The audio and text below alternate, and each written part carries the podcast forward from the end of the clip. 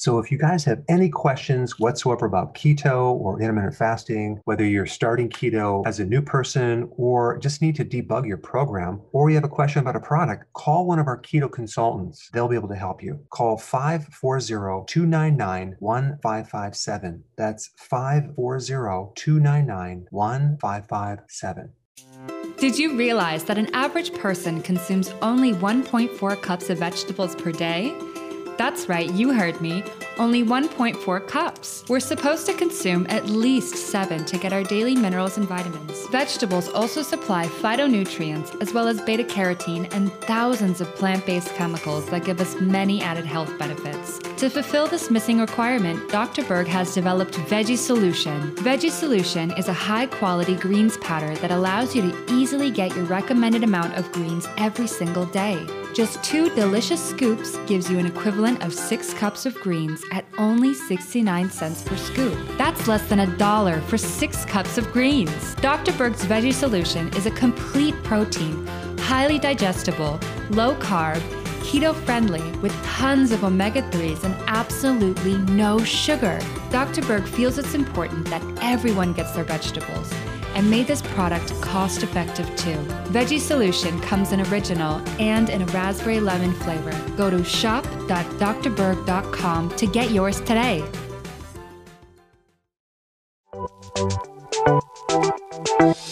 Welcome to the Dr. Berg's Healthy Keto and Intermittent Fasting Podcast, where Dr. Berg takes you on the journey for the truth about getting healthy and losing healthy weight.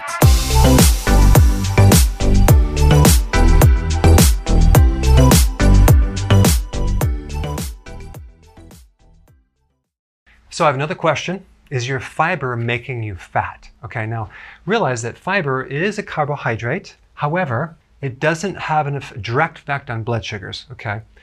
And you can't even digest it. It's not even for you. It's for your microbes. So the benefit of vegetable fiber, when that's what I recommend, is that the microbes turn it into this natural healthy fat called butyrate, okay? And butyrate actually reduces insulin resistance, and which means it's going to lower insulin, which means it's going to help you lose weight, just from that one effect right here. Also, microbes will make B vitamins, okay, which will help in other ways. So the vegetable fibers that you consume from your salad, whatever, give you vitamins and minerals and trace minerals, and those are all absorbed in the small intestine. The butyrate in the large intestine from the microbes okay? B vitamins, also the vegetable fiber buffers the pH from the, um, like the meats that you consume that are acidic. So we have that buffer effect. And also you get phytonutrients from vegetables as well. In theory, the fiber should help you lose weight. However, here's the problem. If you have low amounts of microbes, that is the thing that's going to cause you to gain weight because even people when they go on an antibiotic and they kill off their microbes, they start gaining weight as a side effect. They give antibiotics to animals to make them get fat and get bigger. So the combination of low microbes in the gut and then adding more fiber, when these when basically we we don't have enough microbes to eat all the fiber, you're going to get bloating, gas, all sorts of issues. So when you start consuming seven to ten cups of vegetables a day and you just feel bloated, well, this is the reason why, right here. So the fiber is actually making things worse. So you might have to cut back a little bit and start building up your uh, microflora.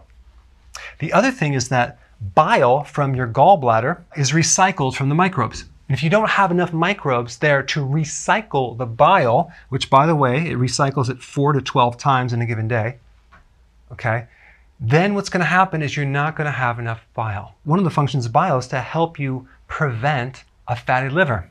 Okay, so that's an important one. Also, it helps in lowering blood sugars and improving insulin resistance.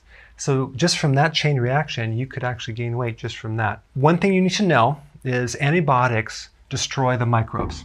So you say, well, I don't take antibiotics. Well, here's the problem. 70% of all the antibiotics that are sold in the US are sold to livestock. So basically, if you consume non-organic, hormone-injected, you know, beef, chicken, turkey, things like that, then you're getting a dose of that antibiotic. Okay, so that could be one reason. GMO foods, there's a chemical called glyphosate, okay, That's been patented as an antibiotic. So if you're consuming GMO foods, which is pretty much all the non-organic foods, you're going to kill off your microbes. So you have to do organic as much as possible. Artificial sweeteners also lower the microbes.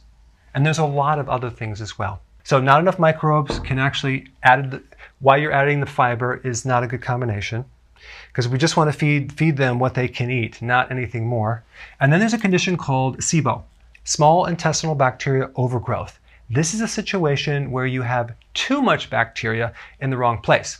You have it in the small intestine. It normally should be in the large intestine. If it's in the small intestine, what it does is it starts to compete for your food. It starts eating your food and you don't get the nutrients from your food. So you start developing all sorts of nutritional deficiencies. So if you're adding fiber and feeding these microbes in the wrong place, they're going to actually grow and multiply.